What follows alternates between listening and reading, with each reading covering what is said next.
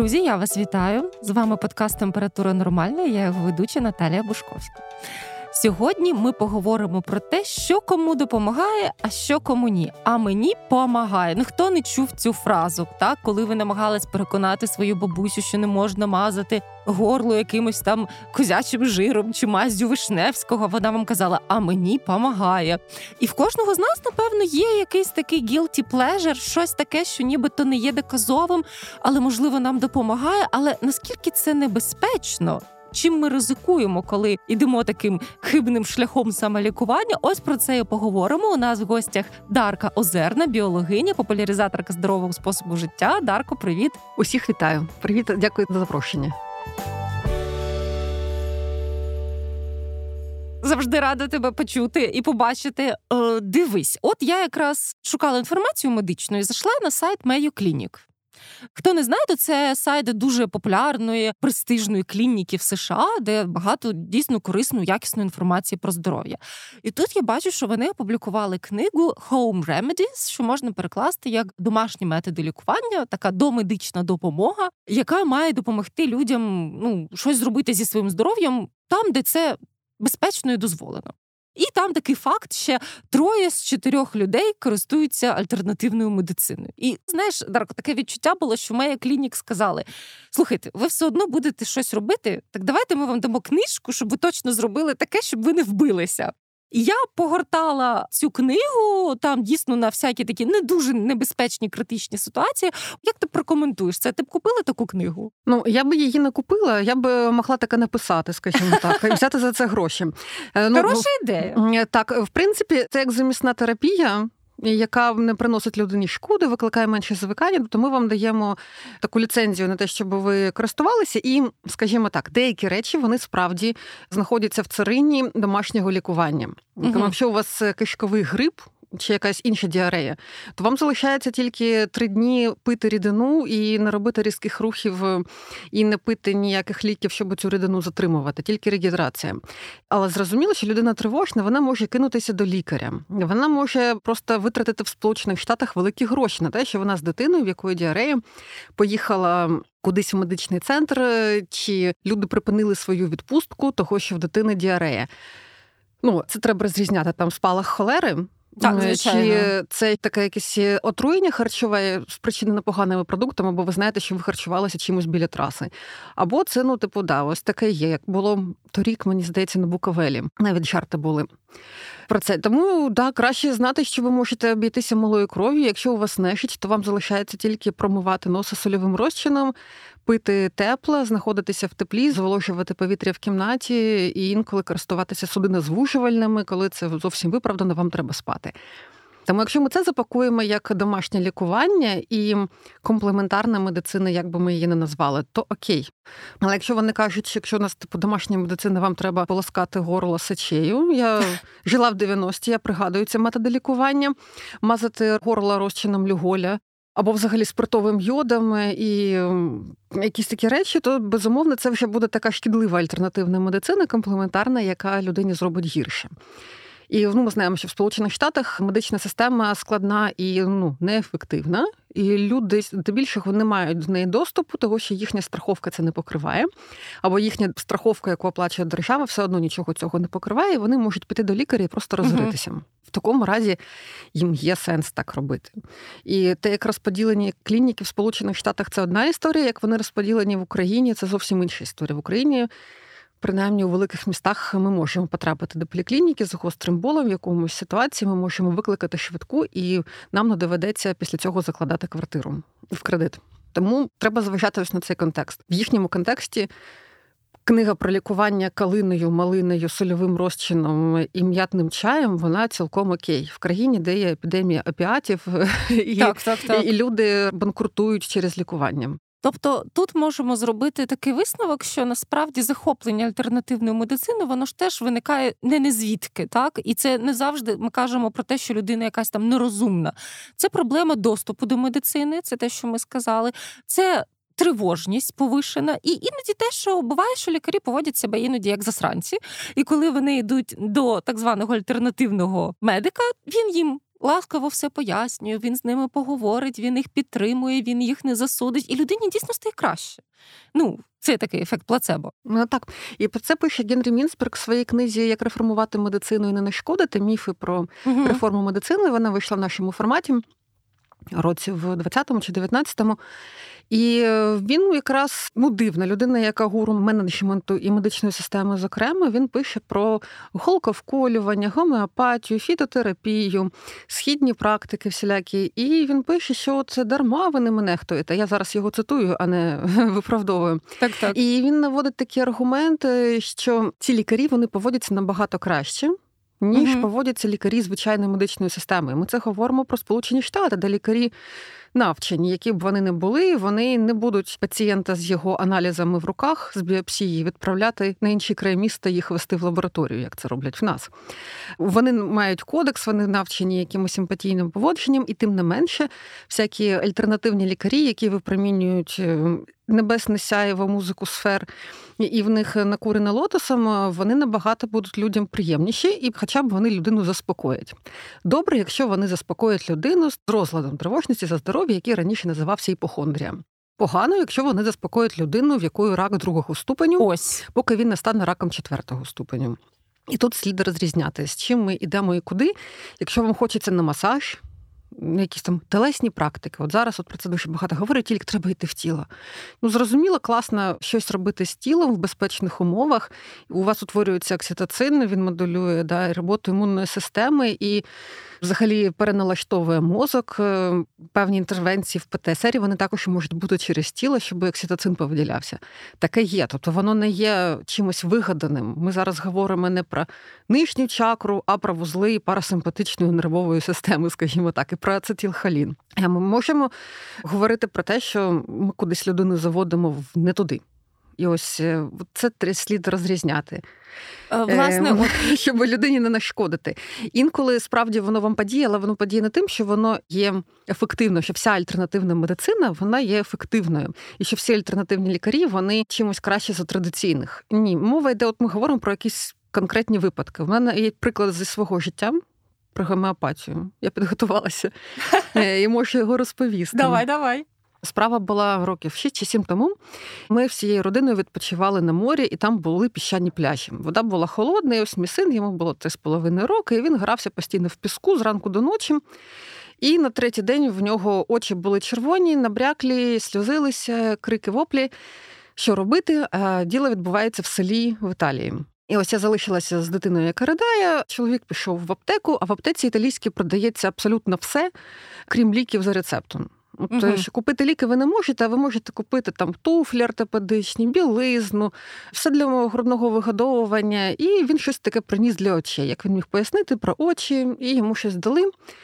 Я хутко покрапала, і через годину очі стали нормальні. Я така: Вау! Супер! Що ж це Як таке? ми класно порозумілися. Дивлюся на ліки. Я їх ще припакувала з собою, відвезла з собою в Україну. Дивлюся, вони називаються гомеоптик. Отакою.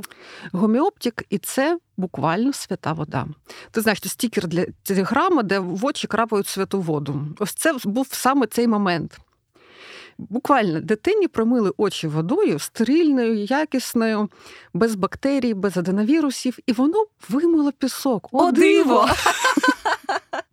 Так, так. Ось чи йому допомогли ці ліки? Так. Чи це означає, що гомеопатія дієва? Ні. Я з таким успіхом Амінь. могла купити фізрозчин, я могла купити дистилят. І дистилятом промити очі. Просто там були справді зручні ці мікропіпеточки, якої можна одноразово крапнути, і воно залишиться стерильним. Ось за що ми заплатили грубі гроші за пластик. І воно того було варте.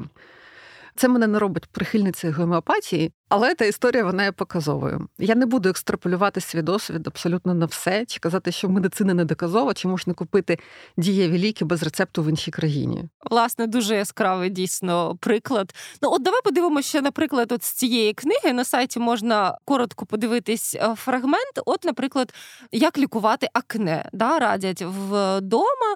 Тут є в переліку бади з цинком як варіант. Потім є ефірна олія чайного дерева як варіант. Е, тобто, щось таке все доволі лайтове, але ж ми прекрасно розуміємо, що якщо це дуже важке акне.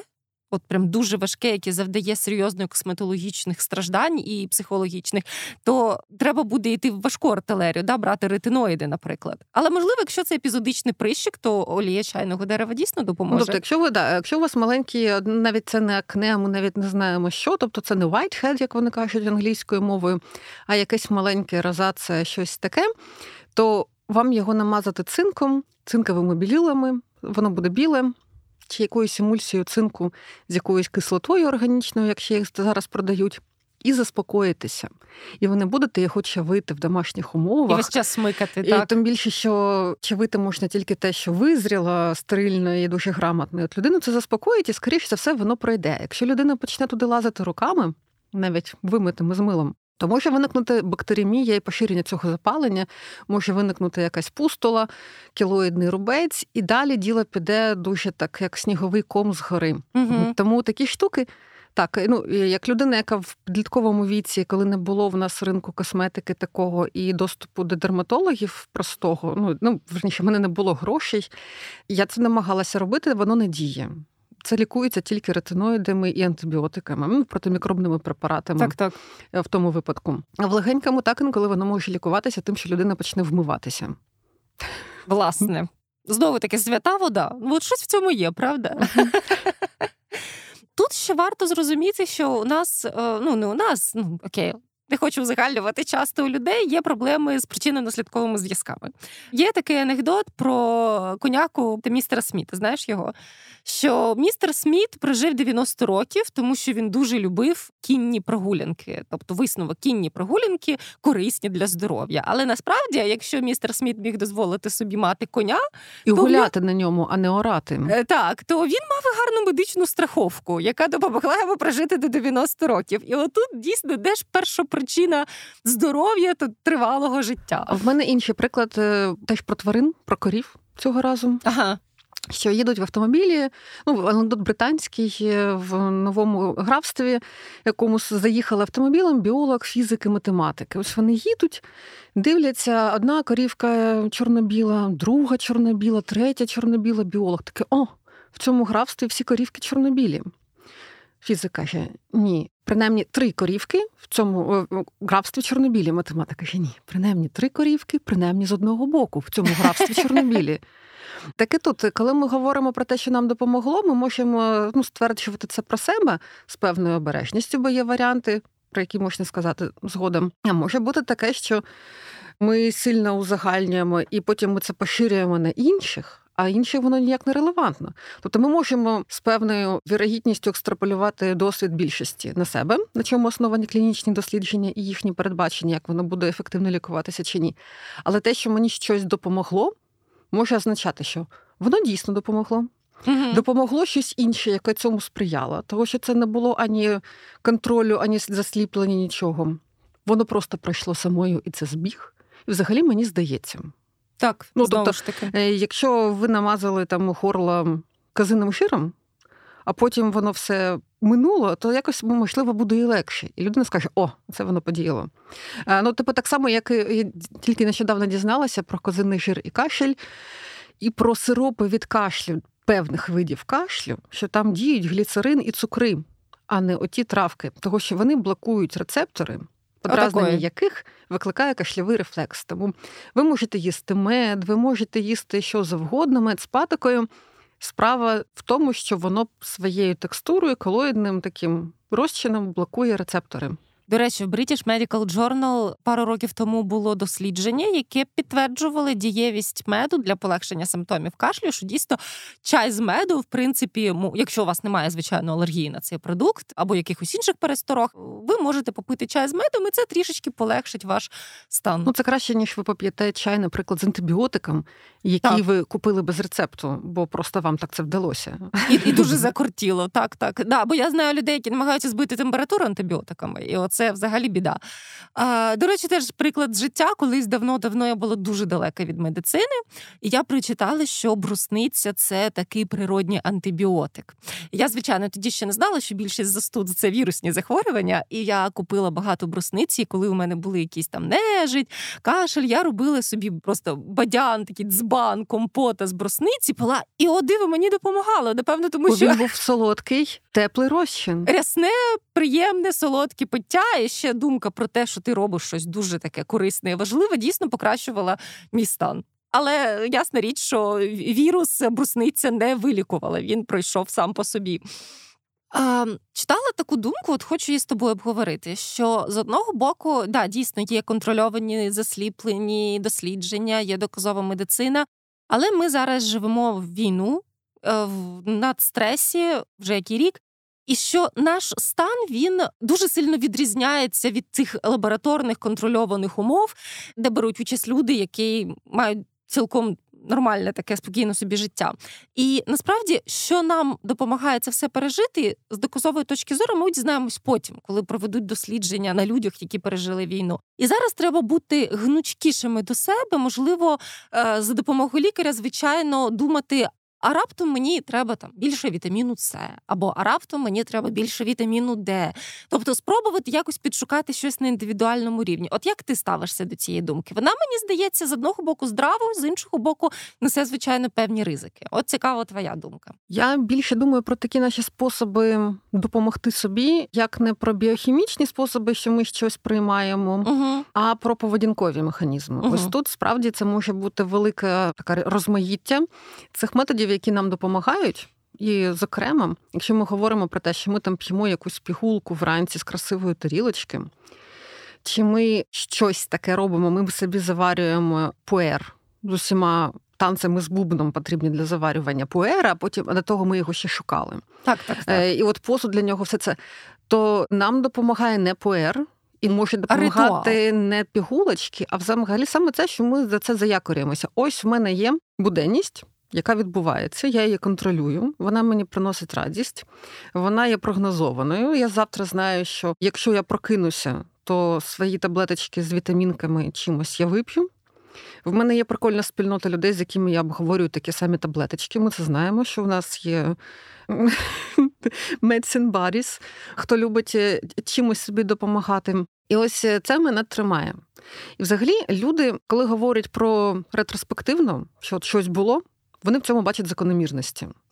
І це велика така пастка когнітивна, того, що наш мозок вишукує закономірності будь-в чому. Він будь-в чому знайде історію і закономірність. І тому, коли ми щось робимо, то нам треба краще робити проспективні дослідження. Тобто, ми ви щось п'єте, ви ведете щоденник. І ви ведете щоденник не просто за якимось там критеріями, за якоюсь шкалою ви оцінюєте, як вам сьогодні було. Можливо, в першій половині дня і в другій половині дня вам було по-різному. Я це знаю, тому що ми це якби сімейна історія добору медикаментів психотропних є з лікарем, і ми ведемо записи. Тому що без цього ретроспективно оцінити ми не можемо. Ми кажемо, ми не бачимо ефекту. Лікарка каже: А от я бачу, що ось було на попередньому сеансі так, а ось тепер інша поведінка. Угу. Ефект відчутний. Давайте ви будете вести щоденники. Це справді потребує. Такої дисципліни, дисципліни впертості, так. яка сама по собі ну, потребує ресурсу, а з іншого боку стає цим ресурсом, що ви щодня от щось записуєте. Тому і лікарі, і наші, як то сказати, ну, пробачте, мамчини біохакери і біохакерки. Ну, я про себе кажу, в тому, зокрема, не обращайтеся, вони мають вести записи, що ми робили і як ми почувалися. Тому що без цього ми не зможемо оцінити, чи нам справді допомагав вітамін С, чи допомагав нам вітамін Д. А що було? А які в нас аналізи? Ну, коротше, табличка в Google Sheets нам допоможе або паперовий щоденник. І лікарі, які зараз щось прописують, було б дуже круто, якби вони ввели ці записи в медичних інформаційних системах, як годиться, або в своїх якихось документах, якщо mm вони з місами не працюють, щоб потім це можна було. Аналізувати, і воно стало б матеріалом для досліджень. Бо ретроспективно ми нічого не скажемо, що це було і як воно подіяло. Власне, на цьому основані дослідження, що вони мають певні критерії, що ми вважаємо, що воно подіяло що ми вважаємо, що воно не подіяло. А як ми відрізняємо ефект плацебо від того, що воно щось було? І ось е, так це можна робити. Все одно це складно, але це краще, ніж ми намагаємося вигадати, що мені допомагало. Так, так. Тому введення щоденників, е, так само, як якихось е, тригерів, які у вас запускають повторювані ситуації конфліктів, чи повторювані якісь сильне засмучення, як то кажуть, поплавило.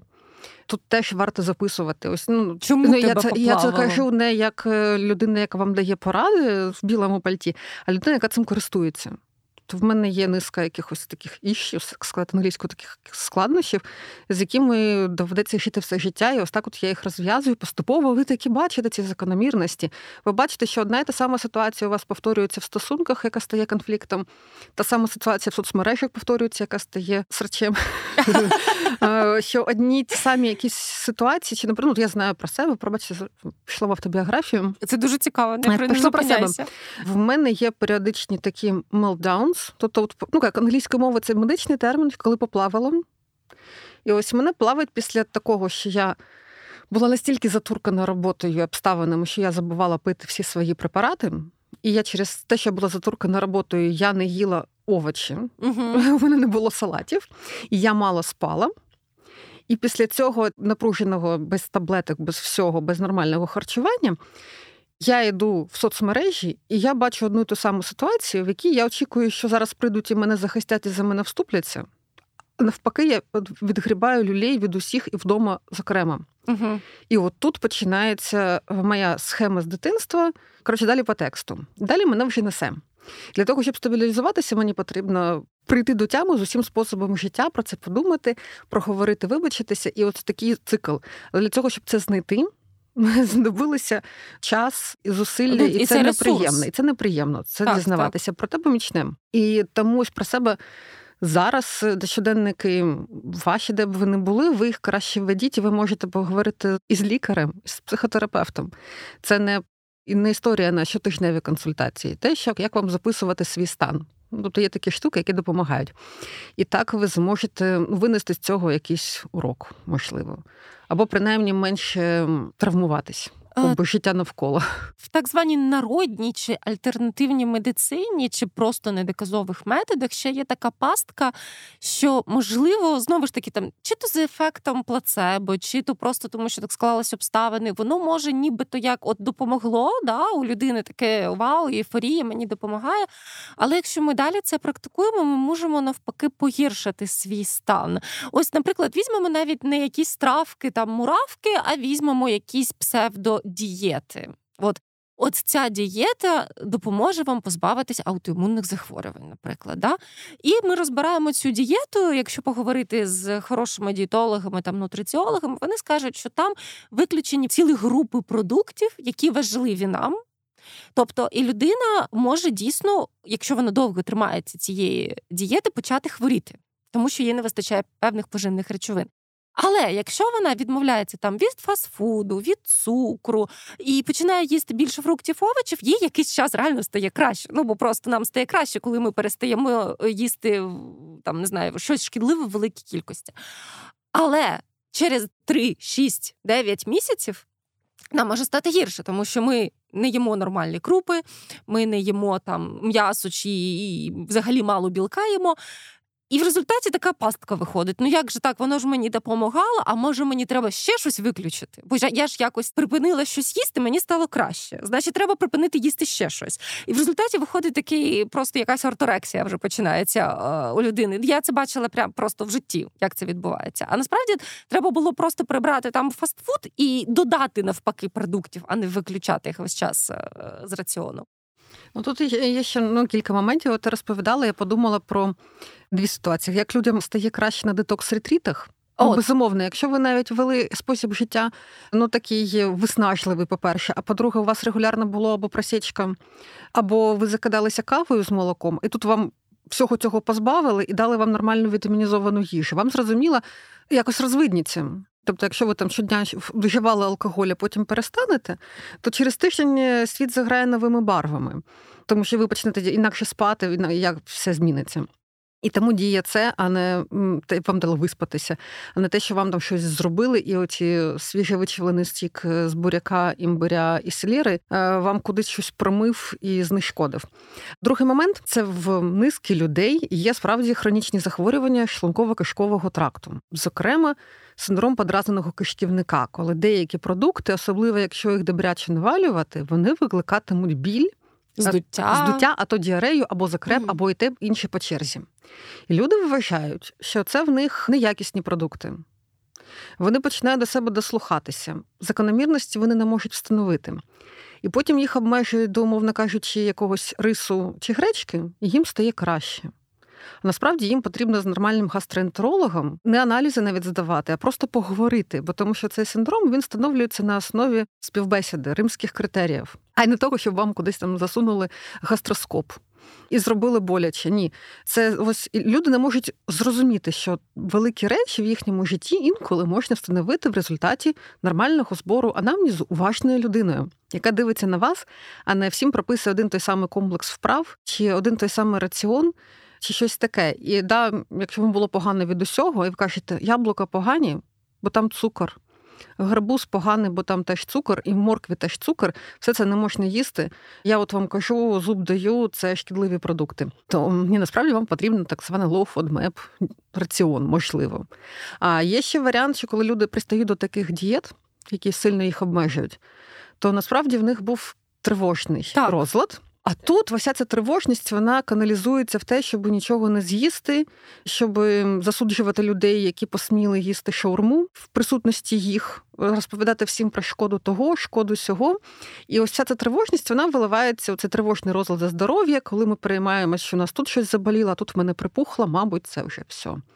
То ми так е, знаходимо на чому зосередитися. І туди всі зусилля точково відправляємо, і стає можливо легше.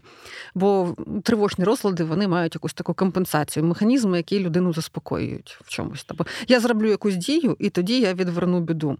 Я от зараз буду рахувати калорії на раз, два, три, чотири, п'ять, шостої не буде, і тоді все стане класно, я буду здоровою людиною. Тобто, ну, і коли людині говориш про таке, що можливо, це вже у вас орторексія, і можливо, вам варто поговорити про тривожний розлад, а не іти здавати всі можливі аналізи разом з КТ і колоноскопією, то люди ну, зрозуміло ображаються, так, так. і тому краще їм цього не казати. Це їхня справа.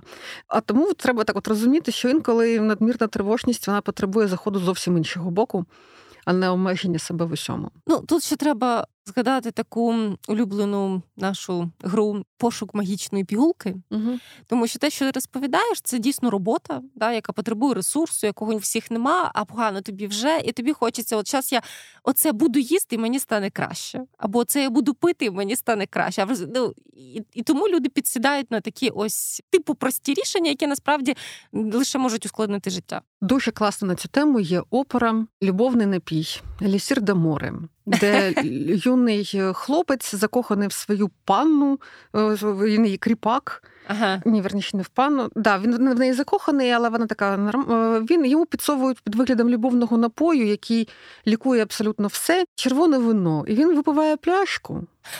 Йому та панна стає байдужою. Йому стає взагалі дуже весело, його відпускає. І він думає, що на нього подіяв любовний напій. Опера Доніцетті. В Київській опері йде, і в Львівській теж стається. А потім ще обголошують, що він заможний спадкоємець, за ним всі дівки починають опадати. І він думає, що от це так подіяло. Подіяло, так, так подіяло. Воно продає йому цей лікар е, Дурисвіт е, Дулькамара. Е, що ми потім знаємо, переробили в Дуримара в слав'янські традиції, і там дуже прекрасна є арія цього Дулькамара, як він дурить людей і продає їм від усього, від усього еліксіри. І все це вино. Клас. Ми не стверджуємо, що воно лікує всі хвороби, дисклеймер, ні-ні-ні. Боронь Не існує безпечна доза алкоголю, яка ще це ГЗ. Е, Так, і всі ці дослідження, які ви читали про те, що червоне вино лікує те, червоне вино лікує все. Деякі речовини, які в червоному вині, також є в ягодах, і фруктах, і без ризику, який несе в собі алкоголь. Тому, якщо ви п'єте вино, то хоча б не обманюйте себе і просто скажіть, що ви просто хочете випити це вино.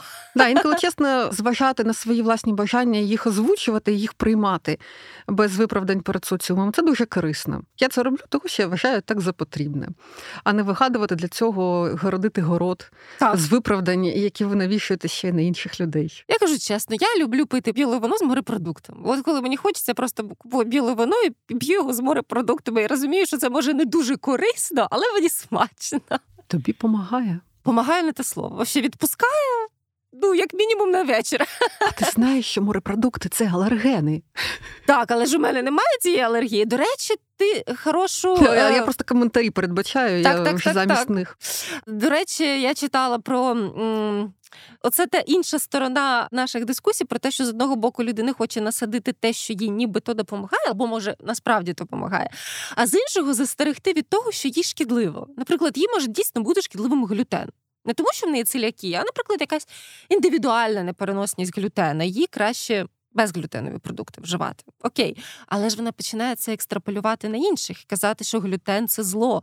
Відмовся від хлібу, відмовся від вівсянки, і буде тобі щастя. Але іншій людині навпаки гарно, коли вона їсть цю comfort food, цю вівсяночку з вареннячком, їй стає краще, їй стає тепло, їй стає гірше, коли вона від цього відмовляється. Ось тут напевно, і є основна пастка цієї альтернативної народної медицини, що ми маємо брати на себе відповідальність не поширювати це на маси, навіть якщо це якась стратегія, яка допомагає нам. Так, е, тому що можливо в моєму випадку вона має певне підґрунтя. Ми його можемо прослідити, пояснити і можемо чимось навіть підкріпити. Зрештою, бо не про всі народні методи ми знаємо, е, їх досліджували їхню ефективність. Можливо, щось справді ефективне, як оце народна допомога при епілептичному нападі, що накрити рядном. Да, світло не буде людині полегшає а не тому, що воно червоне чи там щось прошептали в цей момент.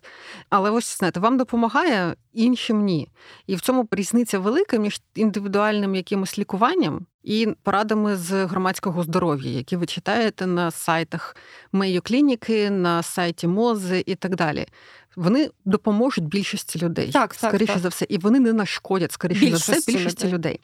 А такі поради, що да, комусь доводиться там ліки добирати дуже складно, і з якимось там особливостями їм потрібні якісь там і вітаміни, і щось і раціон, і їм це подіє. Так само, як в разі епілепсії, кетодієта може бути помічною. Але не треба казати, що людям з аутичним розладом потрібна кетодієта, їм угу. треба заборонити глютен. І ось е, тому не треба на себе брати ось цю таку екстраполяцію. Так, 100%. Е, Або, наприклад, візьмемо, ти згадувала масаж. Зараз дуже болючо є тема якісної активної реабілітації. Ми робили про це теж подкаст з експерткою. І з одного боку немає нічого поганого в якісному масажі. Да? Тобто людина дійсно може розслабитись, м'язи розслабляться, попустить якийсь біль, вона отримує ресурс. Але коли ми кажемо про реабілітацію людини там після травми хребта, і ми підміняємо реабілітацію масажем, людина втрачає час дорогоцінний час, поки її там розминають, а вона не займається дійсно активною реабілітацією. А це вже злочин, тому що ми крадемо в людині шанс на незалежність, на повноцінне життя. Ну і ще треба ну, робити таку поправку. Інколи е, якісь поради з громадського здоров'я чи якісь інтервенції, які ми бачимо, це не те, що потрібно, а те, що можна зробити. Тобто є такий рівень uh-huh. ну, так би, спрощення, і давайте ми зробимо те, що ми можемо зробити, ніж ми не зробимо нічого, і нас за це всіх звільнять і, з вовчим білетом. Ні, давайте ми зробимо. У нас є можливість там, ну, як в фільмі Люксембург, Люксембург, вони приймають той басейн для хребта. Ніяк uh-huh. воно не допомагає. Проте пацанчик ходить е, і йому типу випрямляють хребет, і він там залицяється до медсестри. І, можливо, в цьому найбільша користь була взагалі всього епізоду. І зустрічається з е, дядьком, який знав його батька. Так ось, е, якщо ми, у нас є е, ресурси всім забезпечити якісь процедури, типу душ Шарко. А людям потрібна активна реабілітація з реабілітологами, і вони би працювали цими м'язами, відновлювали їхню функцію і зв'язок з мозжечком і корою головного uh-huh. мозку, то ми просто людям шкодимо. Так, треба робити те, що потрібно, і інколи зізнатися, що да, давайте ми будемо перекваліфіковувати тих. Умовних медсестер з фільму Люксембург, Люксембург, реабілітологів справжніх, а не лише на працівниць таких ось басейнів, ведущих Шарко гідропроцедур. Так, тому тут також дуже важливо розуміти, все ж таки людям потрібна більша медична грамотність на їхньому рівні, щоб зрозуміти, які симптоми вже потребують не просто йти там, а там бігти до лікаря, да, uh-huh. і ніякими травками, муравками ви це не зміните. Одна справа, коли у людини там діарея, бо вона підхопила щось або щось не те з'їла, і, і щось не так. І зовсім інша справа, коли людина втрачає вагу, хоча не намагається, і вже є якісь кров'яністі виділення, окрім цієї діареї. Да? І ми розуміємо, що це щось серйозне, і нам треба йти до лікаря і приймати, можливо, там важкі діагнози, але медицина може допомогти із важкими діагнозами, навіть якщо це довший шлях. А буває, що люди не хочуть бачити цієї правди, вони будуть обманювати себе якимись альтернативними методами, поки офіційна медицина вже не розведе роками, і це велика трагедія. От в цьому основна пастка, мені здається, цих альтернативних методів. Так, я з тобою повністю згодна. І дуже важко, коли люди тягнули до останнього з альтернативної медицини, а потім вони приходять до доказової і кажуть, що вона була погана, вона їм не допомогла. Зрештою, так так е, треба розуміти, що в усього є своє обмеження, ніде немає, що би ми не лікували стовідсоткової гарантії, що так буде, того що люди генетично відрізняються в дуже багатьох е, точках свого геному. 100%. І тому це все охопити неможливо. Якщо ж зробити висновок, чи можна дійсно, як би ти назвала ідеальний тандем такої доказової офіційної медицини і чогось такого безпечно індивідуального, що могло б допомогти нам впорати з якимись нашими проблемами. Ну, те, що я змогла виділити, це самопізнання, увага до себе, дисциплінно відстежувати зміни в собі, це по суті те, що дуже гарно працює, допомагає зрозуміти, що напевно цей продукт тобі просто не підходить. У мене така думка, можливо, вона не зовсім пов'язується безпосередньо з тим, що ми говорили. Люди, якщо хочуть побудувати обізнаність, угу. то їм потрібна навіть не книжка з народних методів, альтернативних методів лікування, і їм потрібен якийсь блог, в якому все дуже красиво сходиться, що я підписана на таку там людину, і там взагалі супер-пупер, кого би ще почитати. Ви таким чином отримуєте дуже фрагментарну інформацію, якою ви не можете оперувати. І ви, можливо, вивчите слова гормони щастя, дофамін е, і глютен, але це ніяк не допоможе допомогти собі. І тому, якщо ви дуже цікавитеся своїми питаннями здоров'я, візьміть якийсь університетський підручник чи навіть шкільний з фізіології людини біохімії, почитайте. І е, можете взяти англійською мовою. Там все починається з, дуже з бази. От вам хочеться про це дізнаватися, дізнавайтеся. Це вас займе, і принаймні вас це відволіче від якихось е, маніпулятивної інформації, чи то інформації, з якою ви не можете впоратися. Це так само, як ну, дати мені ключі від Астон Мартіна і сказати, на. Я Enjoy. я доїду, е, я, ну, в кращому разі я не зможу завести, в гіршому uh-huh. разі я вріжуся в найближчий стовп. Все. Тому треба чимось починати їздити не за Сан Мартіна. Власне, ти мені нагадала, як Тікток мені видав якогось мудрогеля, який намагався пояснити, чому магазинне молоко типу шкідливе. І він сказав фразу, від якої я довго сміялась. Він сказав, що в пастеризованому молоці багато бактерій. Звідки? Пастеризовано. Ну, Звідки? А Вони... от, от питання. Ну, тобто людина явно не розуміла терміну, який сама використала. Ну, тобто вона Мертвих щось... бак... трупи бактерій. Е, ну, зомбі, зомбі бактерії. І це було так смішно, да? тобто це такий як оксимарон, я не знаю навіть, як це назвати. Але ж, напевно, люди, які не знають, що таке пастеризація і що це за процес, вони в це повірять. І вони підуть купувати молоко десь у бабусі, в якій буде там дуже е, цікава живність. Там мікобактеріум туберкульозі, бо, бо мікобактеріум бовінум. Так, так. Але про це блогер в Тіктоці не розповідає. На жаль. Що ж, тоді у підсумку, що ти порадиш людям, які з одного боку і переживають за своє здоров'я, а з іншого думають, ну мені ж допомагає. Ну, я вам пораджу вести щоденники. Угу. Ось, е, ну, мабуть, це нова думка, яка не дуже в нас поки популярна. Якщо ви щось робите, то ви почнете записувати, яку дозу ви чого прийняли, в якій годині, як ви потім почувалися. Це вас, можливо, заспокоїть, а по-друге, ви побачите, можливо, якусь закономірність. Чи воно вам справді допомагає, чи воно через раз і. Ви побачите, наприклад, залежність від е, свого місячного циклу, а не від того, що ви щось приймали чи ви щось їли. І тому просто введіть ці щоденники, з кимось можете про це поговорити з фахівцем чи фахівчинею, щоб у вас цим скерувати. І тоді ви зможете точно більш-менш про себе проспективно записувати, чи воно вам допомогло, які були побічні ефекти. Ну без цього, навіть щодо себе, ви їх не зможете ніяк інтерпретувати. І, будь ласка, іншим людям не нав'язуйте те, що вам допомогло тому що так, так. ви не є їхніми лікарями, і те, що вам допомогло, це ще ну, якби можна оскаржити.